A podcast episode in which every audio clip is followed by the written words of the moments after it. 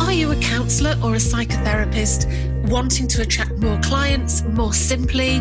Then you, lovely person, are in the right place because I'm here to help you navigate marketing and remove any confusion and overwhelm that you might feel. Oh, and ditch that critical, nagging inner voice too. So each week, I'll offer you inspiration, motivation, and practical advice so you can get your marketing done and then get on with your life. I'm Jane Travis, and welcome to the Grow Your Private Practice Show. It's great to have you here. Hello, hello, hello, and welcome to episode one of the Grow Your Private Practice Show, my very first shiny new podcast. So basically, I really don't know what I'm doing. I mean, I know that you've got to talk into a mic, and I know that hopefully you're going to listen to it. Hi, by the way. But as a technophobe, the rest, I'm basically winging it. I don't really know what I'm doing. And the truth be told, I've been planning to start a podcast for well over a year, maybe even two years, to be honest, but it just always seems really, really scary. And in the back of my mind, I'm thinking, well, what if I screw up? What if I'm no good? What if people are going to laugh at me? What if people realize that actually I'm a bit rubbish? To be honest, does any of this sound familiar to you? Because these are the things that basically hold everybody back. You know, the fears that I have, and maybe the fears that are holding you back from doing something for the first time. Maybe you want to start blogging, but you've never done it. Or maybe you want to go and speak on stage, but have never done it. Maybe these are the same things that are holding you back. And not to mention that you are listening to this and that the people pleaser part of me is thinking, oh, I hope they like me. I really hope you do. So, yes, there's quite a few nerves going on. But I also know that action is the thing that's needed. I mean, I can and I have read all about podcasts. And I've also listened to lots of different podcasts and different podcasts about podcasts. And I've completed two short courses about podcasting. And I have spoken to lots of other people that are interested in, post- in podcasting or already have podcasts. So I've got quite a lot of information inside of me about podcasting. But to be honest, none of that makes the slightest bit of difference because what really makes a difference is the action. Actually starting a podcast, actually sitting here now with a microphone in front of me and talking to you about something that hopefully you're going to find useful recording it and then broadcasting it so that you can have a listen and hopefully, like I say, find some inspiration in what I say. I have a favourite saying, and anybody that knows me knows this because I say it all the time action is the antidote to fear. It means such a lot. Action is the antidote to fear. It's not until you do the thing that you get over the fear of it. Now, as an ex counsellor, I know that we as counsellors are deep thinkers, and sometimes we might be guilty of overthinking. So, if we experience fear, we might think to ourselves, okay, why do I feel scared? What is the origin story? Is this because of this thing or that thing? Or we might start to journal about it we might discuss it with friends or discuss it with a trusted friend or a counselor or a coach. And we might explore ways of reducing fear. So we might look at breathing techniques or meditation or, or journaling. I do love a bit of journaling. But the best way to alleviate the fear is to actually do the thing. So if you think of this in counselling terms, think of cognitive behavioural therapy, CBT. Now, at the risk of upsetting CBTers, because I'm not an expert in CBT. CBT is a type of therapy where the client has fears or a situation and they want to make a change. But what you do is you actually work through the changes, getting them to do the action at the same time. So, for example, if they're scared to leave the house, they would take small, manageable steps and then talk through what comes up, up each time. So it might be that the first day you open the front door, and then so you actually take the action, and then you think about, right, how did that feel? What came up? And then the next time you take the next small action and go a little bit further. So maybe we should all CBT our businesses. I think that I think that would be a really good idea. Because we learn by doing, really. That's the way that we do the most learning.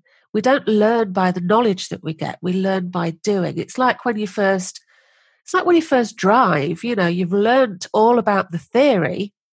So you know all about the theory, but it's not until you actually pass your test that you learn through experience. It's the same with counselling, really. We learn about the theory when we're training, but it's the experience of like the trio work and then going and getting a placement and actually working with someone. That's when you get all the really, really important experiential learning. So that's the best way to do it learn by doing. So for, for me, the only way that I'm going to learn about how to do a podcast is to actually do one. And the only way I'm going to learn about what to say is to say something and see how it feels. The only way that I'll know what I have to do is to do it. And I'll either get it right or I'll get it wrong, but I'll learn from it. And I need to trust that whatever comes up, I'm going to be able to deal with it. And it's exactly the same for you.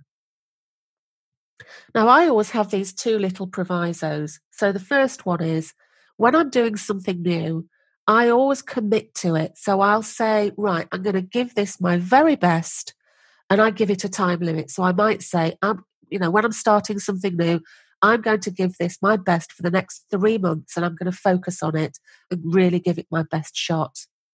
And the second thing is, if after that amount of time, the thing that I've learned is that I really don't like doing it, then I'll just stop. Okay. You don't have to keep doing something if you hate it. So if I start this pod, well, I have started this podcast. Now that I've started this podcast, I'm committed to doing this and to do it as well as I can. And I will learn at each episode and I'm going to get better and better. And what you listen to in your, if you come, if, if you're still listening in six months' time, the, the quality of the podcast you hear is going to be completely different to this first one because I'll have had lots of experience. I'll have a lot more idea of what I'm going to say. So, yeah, so you have to just kind of get stuck in and give it a go and, and just understand that you, you learn by you learn by your mistakes. You learn by doing the thing, doing something a little bit wrong, tweaking it, doing something a bit better, so on and so on, so, sort of for the rest of your life, really. The good news, though, is that I can cut my teeth on podcasting now when far fewer people will be listening because this is new. So, not so many people are going to be listening. So, that means that fewer people are going to see my shaky start or hear my shaky start. So, that's a positive. So that means you listening to this. I'm really sorry about this, but this is not going to be one of my best podcasts, unfortunately.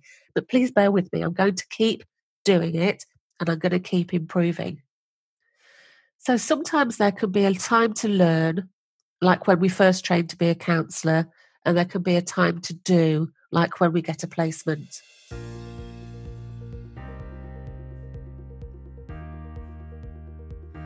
And finally, now I'm a massive fan of Steve Dotto from Dotto Tech, who has an amazing YouTube channel that helps people like me, technophobes, make sense of tech and different organisational tools, things like Zoom and Google products. I'll link to his YouTube account in the show notes below. Now, he recently started a new podcast that's called Grey Matters and I listened to um, one all about something called failing forward, and it was so good. So immediately, I did a Facebook Live for members of the Grow Your Private Practice community and talked to them about it because what he said just made just such perfect sense. He talked about how the older generation, that's me, were brought up in a, a different way than kids are generally brought up today. So we were brought up being really afraid of failure. We knew that if we got stuff wrong, we'd get punished or told off. Generally speaking, younger people have been brought up by being praised for having a go, by taking action, and if things don't go their way, they will then be taught how to learn by from, learn from their mistakes and learn the lessons that they needed to. And when I thought to my past, I thought, you know, I can't remember being praised for trying. I can't remember being praised just for having a go. In fact, I can't remember much being praised for succeeding, to be honest. So, Steve talks about this, and it's such an interesting listen. So, go and have a listen. Like I say, I'll share the details in the show notes below. So, I did it. Phew, I just recorded my very first podcast. Now, I hope you'll understand if it's not perfect, but to be fair, it's never going to be perfect. It's, I'm just not a perfect person and I never will be. But I hope that you'll understand that it will get better. I promise you that. I can't promise you perfection.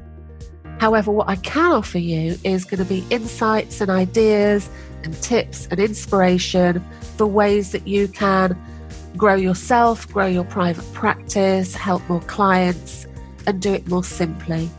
And I'll be here in the Grow Your Private Practice show, helping you every week.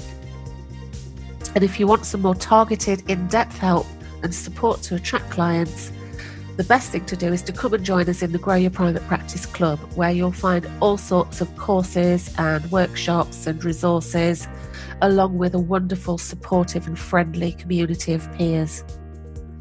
So, when it comes to attracting new clients and growing your private practice, action is the antidote to fear. So, thank you so much for listening to this episode, to this first episode. And I hope that you've enjoyed it and that you'll come back next week and see what I've got to say then. Take care. Thank you so much for listening. And if you enjoyed this, then please subscribe to the show. And while you're there, I'd love it if you could leave me a big, shiny five star review. Bye.